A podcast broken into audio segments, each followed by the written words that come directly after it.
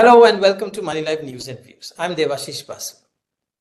Byju's, which is an edtech company valued extremely highly valued until recently, is probably set to go down as the most spectacular corporate flameout. A little more than a year ago, India boasted of 47 decacorns, as they are known. Decacorns are an elite group of companies with more than $10 billion market cap. These are startups which are valued so highly.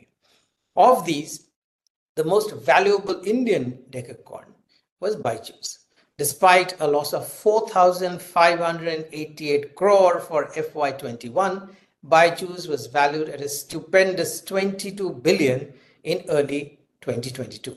It even wanted to get listed in the US by merging with a publicly traded shell company in that country, which is called Special Purpose Acquisition Company, SPAC, at an eye-popping valuation of 48 billion.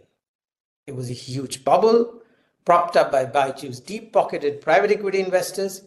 And then on Friday, that is last week, some of those investors voted at an extraordinary general meeting to kick out Byju Ravindran, Byju's founder and chief executive officer, and to reconstitute the board. Even if these investors gain control of Byju's, it is beyond redemption. Byju Ravindran set up Think and Learn, as the company is known, in 2011 and got his first funding in 2013 and launched what is called the Learning App in 2015. It became a case study in Harvard Business School. In 2015, commensurate with its meteoric rise, Byju's appointed Shah Rukh Khan as its brand ambassador, and over the next 7 years amped up the business with 29 rounds of funding to raise over $5 billion. Of this, it blew up more than $2.5 billion in 2021 and 2022 on desperate acquisitions to gain heft. In 2019, it became the jersey sponsor of the Indian cricket team. In 2022, it appointed Lionel Messi as its global brand ambassador and became the official sponsor of the FIFA World Cup at Qatar, in what would appear to be the peak of its fake glory. The remarkable thing is that all through this, the investors missed or ignored too many red flags about Byju's back from 2018. Number one, Byju's products weren't even attracting customers organically, but were pushed through aggressive sales tactics, which was called out by Dr. Anirudh Malpani, a well-known Mumbai doctor and now an angel investor. Dr. Malpani has written more than 50 articles in his blog, Indianangel.in, starting with a September 9, 2018 article, simply titled, and starkly as well, Byju's is a money-raising machine.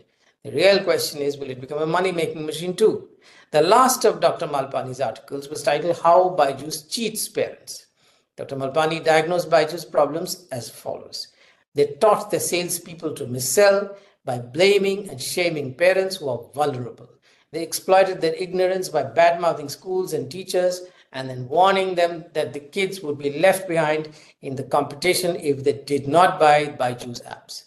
They locked them into multi-year subscriptions by offering discounts for payments using EMIs through a third-party financier. And once parents had signed these contracts, they were stuck and could not cancel. To investor activists who have just appeared on the scene now, investors who have turned suddenly activists, they are suddenly concerned about Byju's ethics and governance. This should have been a huge red flag way back then. Instead, they kept pumping money into this toxic business and made it grow bigger and bigger. Dr. Malpani was a prolific writer on LinkedIn as well on a whole range of topics covering the startup ecosystem, including critical posts of edtech major Byju's work culture, business model, and user experience. In July 2022, finally, LinkedIn deleted Dr. Malpani's accounts because of his many posts on the edtech. According to some allegations, Byju's is one of the top advertisers in LinkedIn, and obviously there are doubts whether LinkedIn acted independently. According to Dr. Malpani, they complained to LinkedIn claiming my posts were defamatory, even though they knew the posts were completely true, and in turn, LinkedIn permanently deleted my account without giving me a chance to be heard or to appeal. All valuable tech startups have a common feature.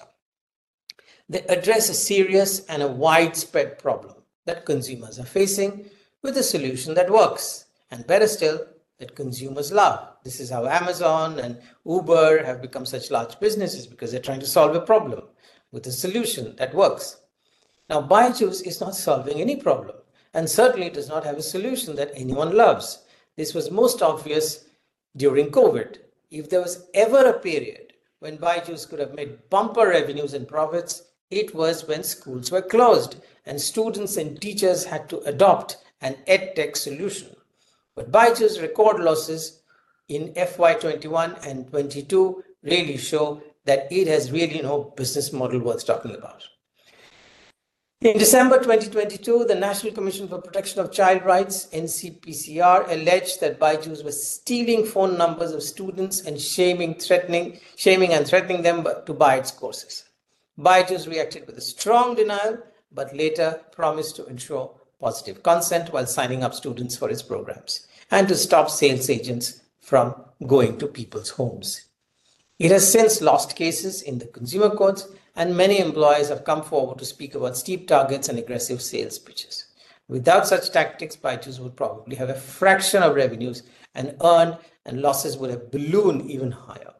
The fact is that massive layoffs, some 25,000 employees laid off from a peak of over 58,000 in 2022, employee grievances and customer complaints show that Byju's simply does not have a worthwhile business model, a basic fact that seems to have escaped the smart PE funds who put Byju's on growth steroids.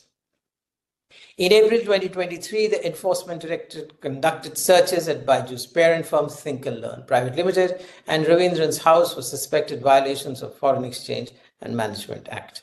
In November 2023, ED issued a show cause notice alleging violations of 9,362 crore.